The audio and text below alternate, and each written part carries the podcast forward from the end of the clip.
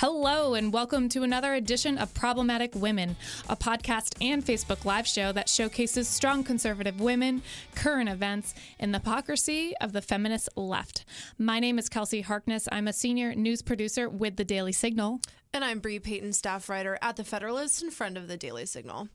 Our first segment is called That Happened, where we highlight some of the more ridiculous and hypocritical news stories of the week, never shortage thereof. So this week, we're going to kick it off with Merriam-Webster, the dictionary, declaring feminism the word of the year for 2017. So the reason they declared feminism the word of the year is because they claim that it was a top lookup throughout the year. They said a lot of the spikes occurred around the Women's March and related marches that happened in other cities internationally and afterwards, where a lot of women in the media, I'd count both of us in that, were debating whether or not the march actually counted as feminism. People also apparently didn't quite know what feminism meant and what type of feminism the Women's March supported. So that's another reason the dictionary says that women and men were searching for the word feminism in 2017. And then there was another spike when Kellyanne Conway had that pretty incredible quote about saying she does not identify as a feminist because she thinks the word has been hijacked from a lot of really radical women. So I thought this was an interesting word of the year. Feminism certainly has been a big issue debated this year. Bree and I have both written quite a bit about this in the Daily Signal and the Federalist and other publications. It's such an interesting word because I've never fully decided if I want to embrace it and try to take its meaning back from these radical feminists who have hijacked it, or if I just want to reject it and do our own thing, sort of like Kellyanne Conway.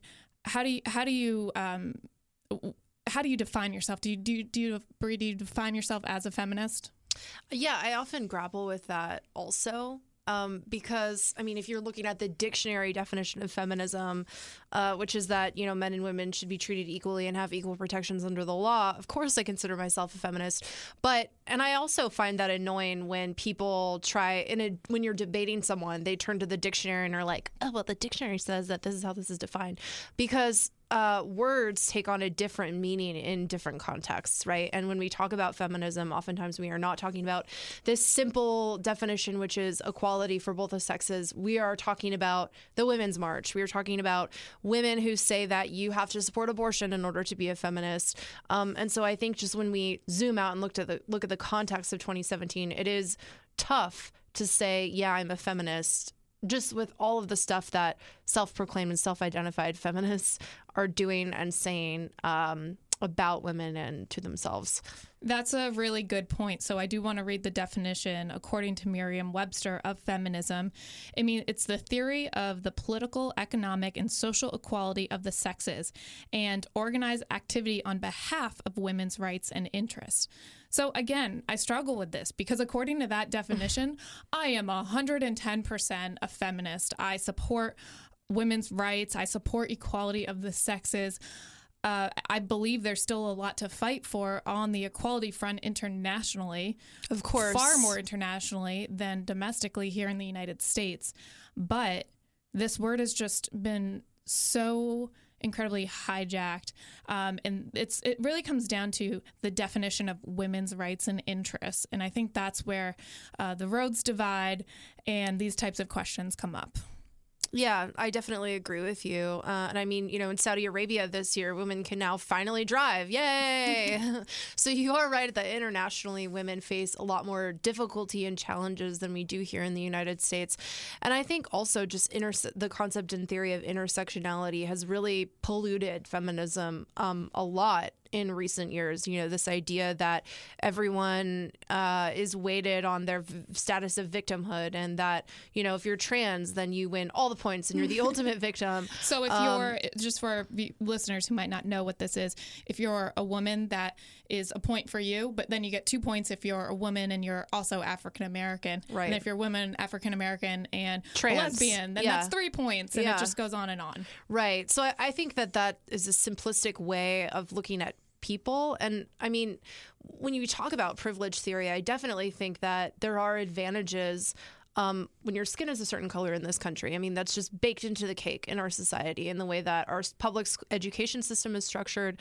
And when individuals fight against school choice, I think that disproportionately affects students of color. And I think when the way our society is structured does benefit people who are white. I think that you can say that as an objective fact. However, I think it's simplistic to put people in boxes and say, oh, you get X number of points because, you know, you look like this and you happen to fit within this gender. I think that that is a deeply flawed way of looking at and treating people.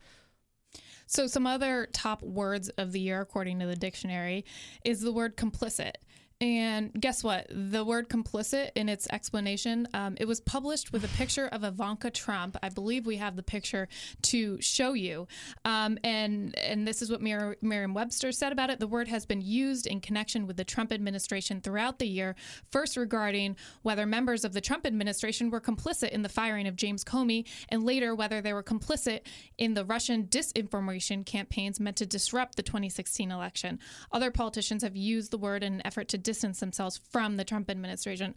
I thought it was so mean that they put the picture of Ivanka Trump on that. Of course, I believe it was an SNL skit that called her complicit. But it seems like even the dictionary is political. I know. How are we? Are we getting to the point where, you know, both sides have their own facts and we're going to need two different dictionaries too? Yeah, I think we're already there. And I think Merriam-Webster's efforts to be woke, I think, are just really annoying. I just find all of this to be annoying. Yeah, so another word was recuse, referring to Jeff Sessions, so that was very political. Another word of the year was empathy. And according to the dictionary, empathy was frequently used in articles criticizing Trump or Republicans for their lack of empathy in their comments or proposed legislation. That is a direct quote from the publishers, the authors of Merriam-Webster. The last one I want to mention is dotard, and this was referring to Trump's mental state. And so there was, I believe, a list of the top 10 words of the year, and so many of them were political and politically motivated. And now I think we're not just going to have a distrust with the press. We're going to have a distrust with the dictionary. All of our institutions crumbling. One fell swoop. 2017 knocked them all out. News media gone. Dictionary gone. It's all gone. Like, forget about it. Oh, we're at a new low. Yeah. All right. Speaking of new lows, Chelsea Handler had a pretty bad week. This week, she came swinging at Sarah Huckabee Sanders. I'm just going to play the clip. This is just what she had to say. This is Chelsea Handler in her own words. Please welcome that dumpster, smoky-eyed raccoon, White House Press Secretary Sarah Huckabee Sanders.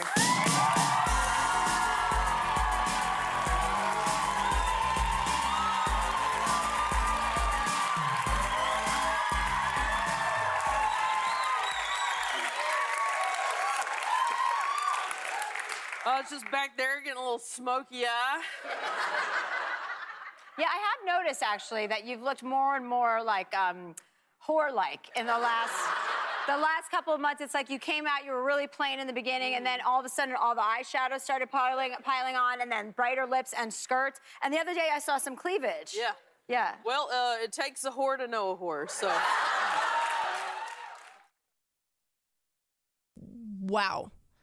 Wow. So, as a makeup fiend myself, I personally think that Sarah Huckabee Sanders should double down on the smoky eye. Like, someone's coming at you, criticizing your makeup, double down. That's what I've always done. Yeah, exactly. Gotta double down, gotta troll. So I hope that she continues to rock the smoky eye because it's fun, and I think she looks great. But also, I mean, you and I have talked about this, right? Chelsea Handler is someone who likes to identify or call herself a feminist. And according to her own definition, I don't really think that she lives up to that. We're going to also play the clip of Chelsea explaining what a feminist is. I I want to say, I didn't know this because I try not to read anything about myself. And I found out that apparently I'm getting a lot of backlash for making fun of Sarah Huckabee Sanders because I claim to be a feminist. I am a feminist who supports women who support other women and don't lie to the country and don't protect people. He said in that video that she has 3 children. She actually has 4 children, if you include Donald Trump, because that's a mother is the only person that could go out day after day after day and lie to the American people and not stick up. A feminist is somebody who sticks up for the people that are marginalized, whether that's the LGBT community, whether that's Muslims, whether that's Mexicans. Anybody who is marginalized in society is what I define a feminist to represent, somebody who goes and fights for them. That woman is not a feminist. So... in other words, Chelsea Handler is saying that a feminist is someone who supports other women, but that doesn't count if your political opinions or your views do not align with hers, right? That's very clearly, just very blatantly what she is saying in this. She's saying, I don't like what you do every day in your role as White House press secretary because I don't like the person that you are working for. And so therefore, I don't have to treat you the way that I expect to be treated. I can treat you however I want, and the rules of feminism go out the window. That's what it sounds like to me.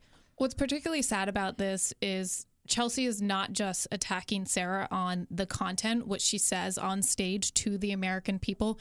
She's attacking her based on her appearance. Right. And that is a particular low blow, especially coming from someone who calls themselves feminist. And this is body shaming is something that we as women have been fighting against for years. And she kind of is doubling down on it and getting away with it. I have seen, some random people respond to her on Twitter, but I haven't seen any major feminist voices coming out and decrying these personal attacks on Sarah Huckabee Sanders' looks. I actually sent out a tweet asking people to send me articles. Maybe I'm just not searching for the right thing. Send me articles of feminists saying it is not okay to attack another woman based on her looks. I got nothing. The only one that I found is from Jezebel, which has the headline, Chelsea Handler criticized for body shaming Sarah Huckabee Sanders. So the headline is the news of this story isn't that she's doing something wrong. They're reporting on the fact that, a few people are criticizing her. So they're not saying what they did is wrong. They're just pointing out that, she did get criticized. Right. The headline isn't watch Chelsea Handler body shame Sarah Huckabee Sanders. It's look at these tweets Chelsea got because people were upset that she did this thing. Yeah, I definitely agree that the backlash has been mild at best. I think Fox and Friends is really the only people that are, doubling down on, hyping up the backlash against her, and all of her other, so-called feminist friends are totally ignoring it. And, I'm going to say it again, and I say this every week, which is that this is another example of the fact that feminism is not about empowering women. It's about pushing a specific political agenda. And if you're a woman who doesn't support that specific political agenda or ideology or have that same mindset, prepare to be thrown to the wolves, because that's what happens to women like us every single week, and women all around the country who maybe voted for President Trump. And I think what people sometimes forget about Sarah Huckabee Sanders and the nature of her job is it is her job to defend the president of the United States, no matter what he does. So you can't necessarily say Sarah Huckabee Sanders personally, we don't know her personal opinions on all of the issues that come up. She signed up to defend the president of the United States, just as all of Obama's White House press secretaries signed up to defend Obama. They didn't say, well, this is what Obama says, but I personally have a problem with it. For all we know, Sarah Huckabee Sanders sometimes might have a problem with some of the things that go on, but she is doing her job, and she has every right to do that. Yeah, I completely agree with you. Kelsey, you had an interesting piece this week over at thefederalist.com talking about birth control and how it's it's linked to an increased risk of breast cancer. Tell us a little bit more about that. Yes, yet again, I'm on the birth control bee. Last week, I believe I brought up a massive study that showed links between birth control and suicide rates, that if you're on hormonal birth control, you're 3 times as likely to commit suicide. I think that's extremely important figure to bring attention to, although the numbers are still small with the people committing suicide, of course. But women on birth control deserve to know that. And following that, an additional study by the same group of researchers, this time published in the New England Journal of Medicine, followed 1.8 million Danish women, which is a huge population size for a study, for an average of more than 10 years. Of those women, researchers identified over 11,000 cases of breast cancer. They estimated that for every 7,690 women who use hormonal contraception for 1 year, one extra woman might develop breast cancer, or approximately 13 additional breast cancer cases for every 100,000 women. So this risk is extremely, extremely small. The correlation between them, of course, we don't know for sure whether correlation is causation, but the topic of breast cancer being linked to hormonal birth control is really nothing new. What's new about this is, again, the massive size of the study, 1.8 million women. So my argument with this, there's 2 things going on here. One, women deserve to know what risks there are when they put these hormones into their bodies.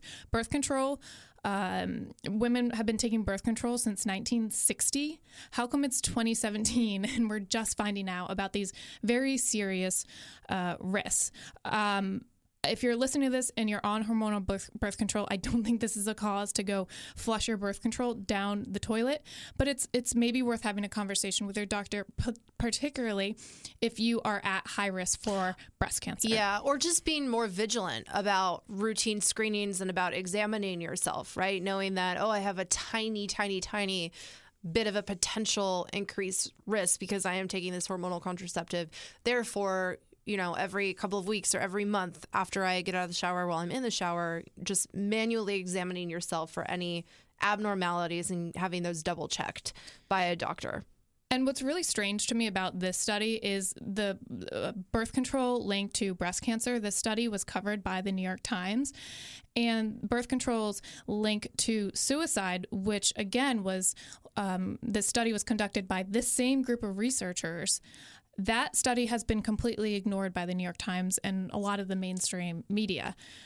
So first off, I don't understand why if they cover one study, they refuse to cover the other when the fact is the suicide link is potentially more alarming and more important for women to know about because it's a greater number of people committing. It's a greater chance, 3 times as likely if you're on hormonal birth control to commit suicide. But since the New York Times is covering the links to breast cancer, I wanted to read you all this letter to the editor, which this writer, Isabel DeCampo from Princeton, New Jersey, wrote to the New York Times. I want to read it because I think it's easy to conclude that when we bring up this subject, it's because, you know, people conclude that we're against Planned Parenthood, which, by the way, has been completely silent on all these studies. And they come to the conclusion that we're talking about these types of studies because of, you know, some religious beliefs that we might have on birth control. It's not true. For me personally, I'm interested in this topic because I don't think that, in my experience, when doctors pressure you to take birth control, I don't think they're informing you of the risks. So this was titled, "Many Modern Contraceptives Still Linked to Breast Cancer." As a young woman who has taken oral contraceptives for several years, I'm frustrated by the new findings on the cancer risks associated with modern hormonal birth control. The risk is small but concerning, and it signifies an alarming failure of medical professionals to assess the products they are actively encouraging women to use. The doctors had no idea how modern hormonal methods fared in terms of breast cancer risk before this study conveyed tremendous disregard for women's health. Given that American women rely on oral contraceptives more than any other form of birth control, it is unbelievable that the medical community has not already completed a comprehensive risk assessment for modern contraceptives. As funding for birth control research and development declines, it feels as though women have few long-term options that sidestep the risks of hormonal methods. I'd like to see renewed research on new or better birth control products, ones that are safe and convenient, and incorporate men in pregnancy prevention. I think she said that well. And again, I think I wanted to read that to prove the point. This is not political. This is women raising the question, why are we just learning about this now? Yeah, I completely agree with you. And I think if men were the ones at risk of getting pregnant, I think they would have figured out some form of birth control that has way fewer side effects and is just a lot overall better. I will say that. Yeah, and I think that she makes a very good point, that more research needs to be done. That's something I personally think that both government and non-government officials need to be funding birth control studies. But when you think about it, millions and billions of dollars go into the birth control industry, and you never know who might not want these studies to be done. Okay, and we're the victims in the end. Speaking of birth control, do you want to know kind of something funny? There's like been some funny drama over at the Federalist Instagram page. So like a month ago, we published this piece by a doctor who was a woman over at thefederalist.com, and the headline was "Stop Denying Science, Birth Control Isn't Necessary for Women's Health." I remember reading that one. And in her article, the main takeaway is like, she doesn't even say that birth control is bad.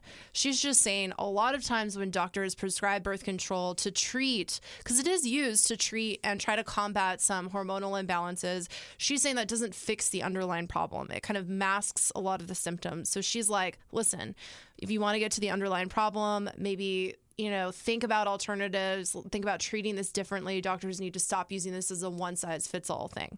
That was her point. Angered a lot of people.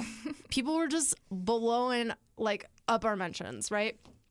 And since then, a lot of women on the Federal, or a lot of commenters on the Federalist Instagram page will comment on just like random pictures. Like, here, okay, I don't know if you can see, but here's a picture of like Federalist writers wearing boots, and the caption is, "On Fridays we wear boots," with a cowboy emoji, right? Comment from, I don't even know how to say, Abich Toblerone. She says, "Birth control is necessary for people's health." On another photo, we have a picture of a book of an author who came on to, you know, be interviewed on the Federalist radio program. And the same lady is like, "Birth control is necessary for women's health." I can only imagine what she would say to me. I know. So anyway, I just thought that that was some funny drama that's going on. If you look at our mentions on Instagram, that's what's happening. That's the story behind this, because people are upset. And I think, again, these types of studies, people on the left who are very pro everybody taking birth control find them very threatening, find this information very threatening. And I think that's exactly why Planned Parenthood, which claims to be the nation's most important educator for female reproductive health, has been completely silent and is not educating women on new studies that relate to their health. So I think for the woman who's commenting on your Instagram pages, and even some of the reporters who seem to be consciously choosing not to cover these studies, I think they do find them threatening to the liberal agenda, which is birth control for all, funded by taxpayers. Yes, that is their ultimate goal. Speaking of ultimate goals and disappointments and sad things, in Alabama earlier this week, there was a surprising upset. Republican candidate Roy Moore was defeated by Democrat Doug Jones earlier this week. And since then, I have actually kind of enjoyed all of the drama surrounding Roy Moore refusing to step down and demanding recounts. I think all of this... He's been a little sassy, hasn't he? He has. Yeah, he's riding around on horses. Named Sassy, if you don't get the joke. Waving guns around at rallies. I've kind of enjoyed all this. But anyway, An interesting phenomenon among female voters happened in Alabama.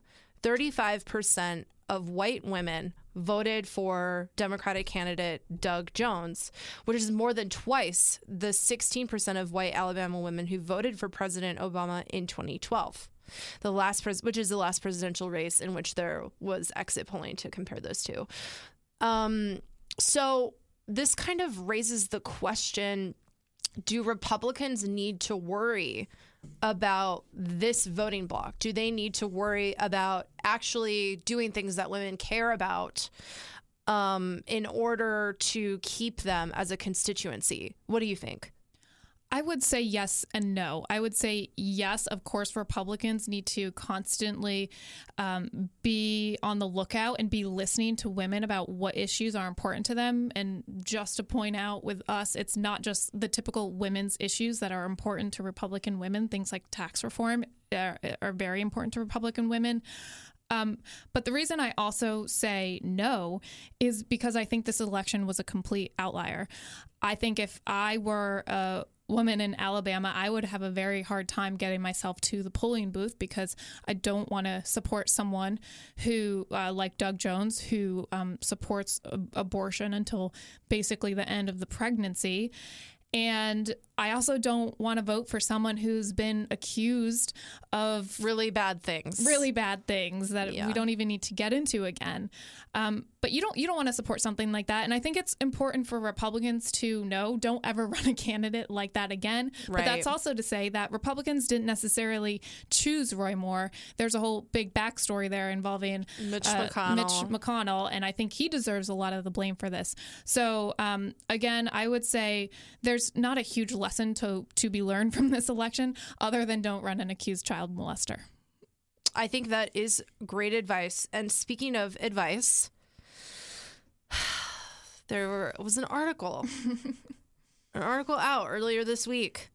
Headline. Oh, it's from Everyday Feminism, which I check every day because that's what it tells me to do. It's okay. Called Everyday Glad Feminism. You're in line. Yeah. So the headline is 10 things every intersectional feminist should ask on a first date. So, I thought we could take turns reading some of these aloud back and forth. Okay. Yeah, so this is advice from feminists on what intersectional feminists should be asking the men, or I guess women, they're dating on a first date. We found them hilarious and thought you might get some entertainment out of them too. So 1, do you believe that Black Lives Matter? 2, what are your thoughts on gender and sexual orientation?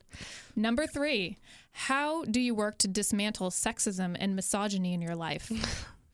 4, what are your thoughts on sex work?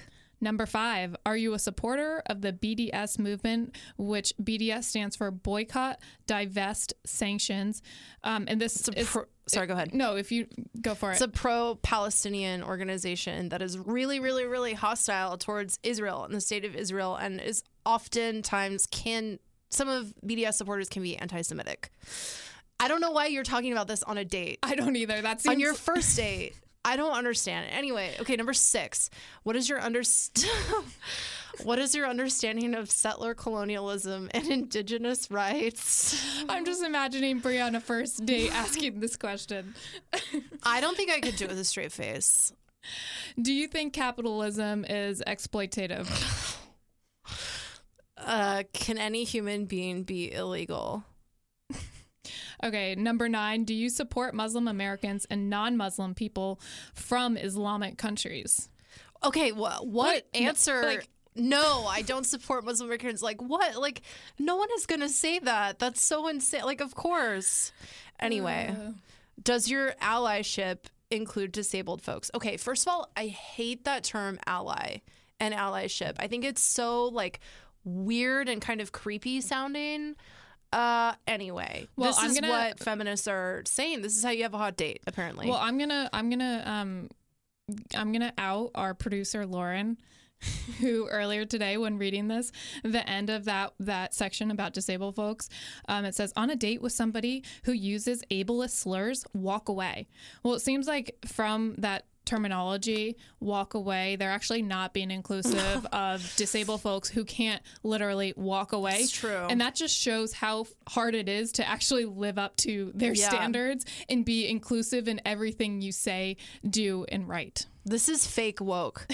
This is peak fake woke right here. All I can say is you could create a reality show, a really hit reality dating show, showing women asking these questions to the men that they go out on dates with to screen them whether or not they are worthy and woke enough. Yeah. Crazy. Absolute insanity. All right. Well, up next, we wanted to play this really heartwarming video from our good friend, Meghan McCain, who joined The View recently. She is killing it over there. And you know, obviously this is a very difficult time for her to be on national TV dealing with her father, Senator John McCain, who is fighting a very serious form of brain cancer. And Joe Biden, who has dealt with this type of cancer, went on the show to console Meghan McCain and to talk to her about this. And the video just was heartbreaking and inspiring in all the right ways. So let's play the clip. The hard part. Bear with me, okay? I couldn't get through your book. I tried. Your son, Beau, had the same cancer that my father was diagnosed with 6 months ago. And I'm sorry. But there's a lot of hope, babe. I think about Beau almost every day. And I was told, I'm sorry, that this doesn't get easier, but that you cultivate the tools to work with this and live with this. I know you and your family have been through tragedy that I couldn't conceive of. Well, look, what would you tell people? It's not about me, it's about everyone. It is about everyone. But look, one of the things that gave Beau courage, my word, was John. Mm-hmm. Your dad, you may remember when you were a little kid, your dad took care of my Beau. Your dad, when he was a mill-aide, worked with me, became friends with Beau. And Beau talked about your dad's courage, not about illness, but about his courage. And look, there's a lot of things happening. Any of you have somebody who is diagnosed with glioblastoma, which is about as bad as it gets. There's breakthroughs that are occurring now. There's four things that are going on, and it can happen tomorrow. Like, for example, at the University of Pennsylvania, where I teach now. So that's a really sweet moment between Meghan McCain and Joe Biden that I have watched several times because I think it's just really sweet and touching and a reminder that, you know, regardless of what your opinions are on issues, at the end of the day, people are still people, and we are all sinful and fallen and, you know, get sick. And this is something, finding a cure for this illness and fighting these diseases and supporting one another in times of tragedy and times of great grief is what makes us human, and I think is the best aspect of being human, right? In the face of tragedy, that we can come together and comfort one another. And an excellent reminder to keep John McCain and the McCain family in our thoughts, in our prayers. I try to remember, I do pray for him every Sunday when I'm at Mass, actually. But a good reminder to try to pray, you know, more often for them, because they are going through a very difficult time right now.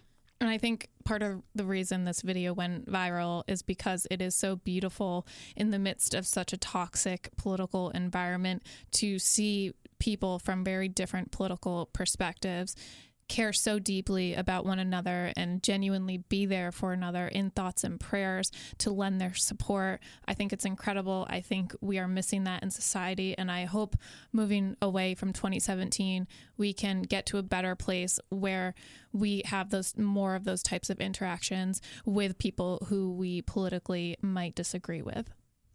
Absolutely. Moving on to a lighter subject. That's so difficult to talk about. Our prayers go out to that whole family. We're going to play a fun edition of Real or Fake News, where Bree is going to guess whether the college course names that I'm going to read are real college courses happening on a college campus near you, or whether they are fake. So this came from the Young America's Foundation, which put together this pretty incredible list of college course descriptions. And I think it just really goes to show what is happening on college campuses and what students are learning. So we have a bunch of them. We're going to go rapid fire, and we're going to kick it off. And if I get one right, the bell dings, which is my favorite part. All right. Number one, medieval sexuality from Northwestern University. Real. Rednecks, queers, and country music from the University of Michigan. Real. Hip-hop feminism at the University of Illinois. Real. The racist history of automobiles at the University of Michigan. Fake. How did you know that? I'm just guessing. All right, good job. I got to give you a bell for that one. Oh, I got all of them right? Yeah, that was real. No, that was fake. That was our first fake one so far. Everything else has been real. Querying colonialism at Washington and Lee. Real. Querying the Bible at Swarthmore College. No, fake. What? Queer in the Bible? No, querying the Bible. Like making the Bible queer. Yes. This is a college course. Swarthmore College. Do not send your children there. Oh, my God. Querying the education system, Smith College. Queer, is this a verb? Like, what? Okay, real. Now that the other one. That one's actually fake. Oh, my gosh. We made that one up because apparently querying colonialism and querying the Bible are real courses. I'm just going to start using that a verb in situations that are, like, completely random. Like, have you done querying your lunch? All right. Marriage in the Age of Trump, Davidson College. Ugh, real. Why not? What? Oh, my gosh. Gendered politics of food at the University of Georgia. That sounds real. That's real. Yeah. Gendered politics of food. How is that a real college course? I do not understand. I don't know. I understand, like, the politics of food, but I don't understand gendered politics of food. Like, I don't understand what that means. Does it mean, like, rosé all day kind of thing? Like, I don't know. So... because we're trying to get through this rapid fire, I'm not going to go into the whole course description. But for all those listening, if you are interested in learning more about these crazy college courses, you can go to the YAF.org website and you'll find a whole PDF that actually explains in detail what is going on in these college courses. A few more to get through and then we'll move on. Alternative genders at Texas A&M. Real. Vampires, evolution of a sexy monster. At the University of Kentucky. I would actually take that. I hope it's real. I'm going to say real. Maybe they'll invite you as a guest speaker. Yeah. Zombies, modern myths, race, and capitalism, DePaul University. This actually sounds interesting because zombies were associated with slaves. And I'm not joking. In the West Indies, actually slavery was so brutal in the West Indies that they would work slaves to the point of death, and then even like sometimes they would come up out of the graves, and like it was really horrific conditions. So that actually does sound like an interesting course that could be beneficial. I'm gonna say real. The future of feminism, is it inclusive enough? UC Berkeley. Real. What? We made that one up because that's so believable. It's such an important question that of course college campuses are not asking it. Oh my gosh. All right, contemporary knitting, gender, craft, and community service, DePaul University. I'm going to say true. Body burdens, toxic tales and politics of environmental racism, Harvard University. I don't know what that means, so I'm going to say real. Last one, fat, the F word, and the public body, Princeton University. Real. You did good. I did pretty good. I think I only got one. Well. Oh, right. I'm going to crack myself before anyone watching on Facebook Live does. All right. Well, moving on to perhaps our favorite segment, Problematic Women of the Week. This is where we crown the woman who has been the most problematic by the liberal left feminist standards. So drum roll, Bree, who is it?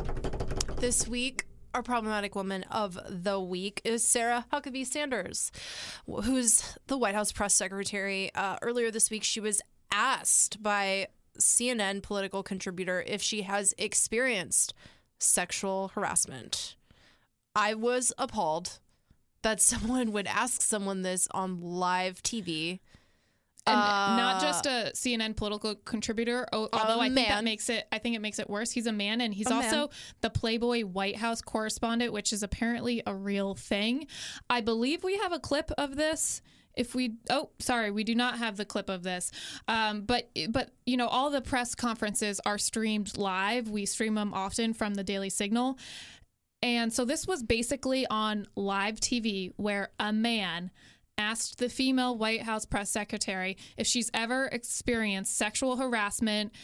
I mean, Imagine if she had experienced sexual harassment or actually had been raped or assaulted, and she's standing on stage and a man has the audacity to bring this up. It's funny because the left is always concerned about these trigger warnings. Well, that's an actual situation where she could have been triggered if she had experienced that. And we still don't know if she experienced that because she in her response, she didn't answer the question because it was so inappropriate. Yeah, she doesn't, she shouldn't have. I mean, this is ridiculous.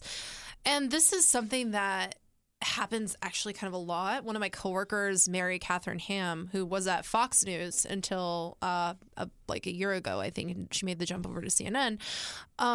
At Fox News, she would frequently appear on Bill O'Reilly's show. And after all the allegations that came out against Bill O'Reilly, people actually asked her if she had experienced any sort of, problems or inappropriate behavior from Bill O'Reilly.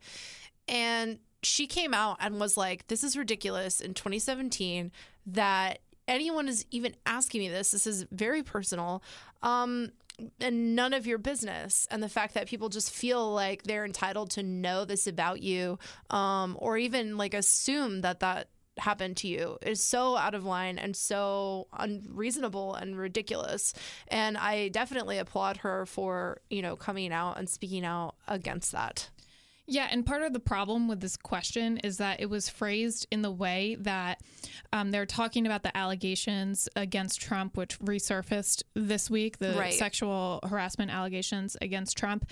And the question was asked in the way that Sarah Huckabee Sanders can't possibly empathize with any woman who has experienced sexual harassment or assault unless she has experienced it herself. That is such a problematic way of thinking to begin with.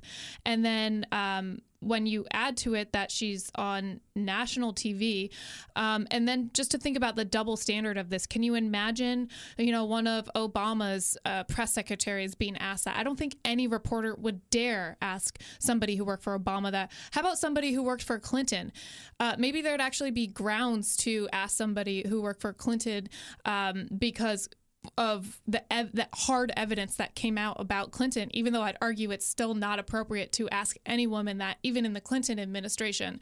But we just never saw these types of questions being asked in the past. And somehow this male reporter gets a free pass by the press to ask this question to Sarah Huckabee Sanders. No, it's completely ridiculous. And the context of that question, he was almost kind of implying that if she hadn't been sexually assaulted or harassed, then she should feel bad about that and like stay quiet about this whole topic, when it's like, no, like what? It's just so bizarre on so many levels. Yeah. And I hope he felt bad about it afterwards or something, or, I know he said sorry. I know he appeared on CNN afterwards. I don't know if he apologized, but any men, if you're watching this right now, because we're talking about these conversations a lot with the Me Too, don't ask a woman that. It's not appropriate. If she wants to tell you, it's none of your business. She will tell you. Yeah, exactly. You're exactly right.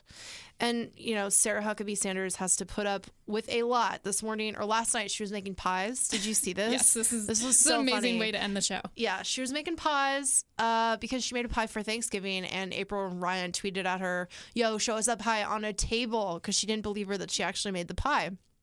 So Sarah Huckabee Sanders was making pies last night and was live tweeting the process and tweeting at April Ryan, which I thought was super funny. Some super great trolling. Yeah. Keep it up. Keep the trolling. Keep up the smoky eye. Stay tough. And we got your back, Sarah. We got your back. And we're not the only ones who have her back. Her father also thinks very highly of her and has said some very sweet things about her in the past. And we're going to end the show on playing a little clip of that. Now, Sarah Huckabee Sanders, I feel sorry for you. I've started a hashtag, support for Sarah, and get your mind out of the gutter. I seriously support you in your quest for truth, in your quest for goodness, in your quest for love of country, because you haven't made it there yet. Quite a lecture. Yeah, and again, I mean, just consider the source. I'll probably have to take half a baby aspirin tonight just to be able to get to sleep because Mika Brzezinski attacked my daughter, who is one heck of a strong lady, a great mom, a lovely wife, and a terrific public servant.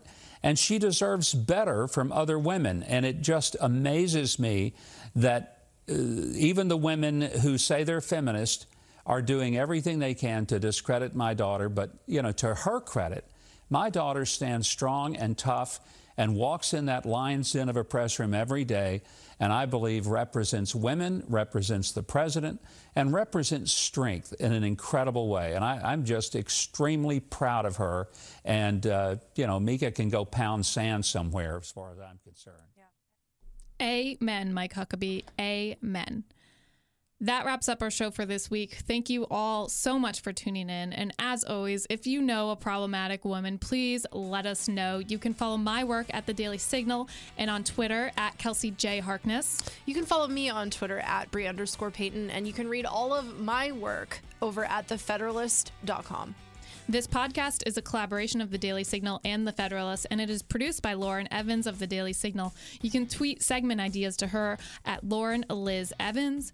All of the Heritage Foundation's podcasts are now featured on Ricochet Audio Network podcasts. Whoop whoop. So if you like this, you can check out our others over there. We appreciate you sharing problematic women with all your friends, and of course for your support of strong conservative women who are standing up for America's culture.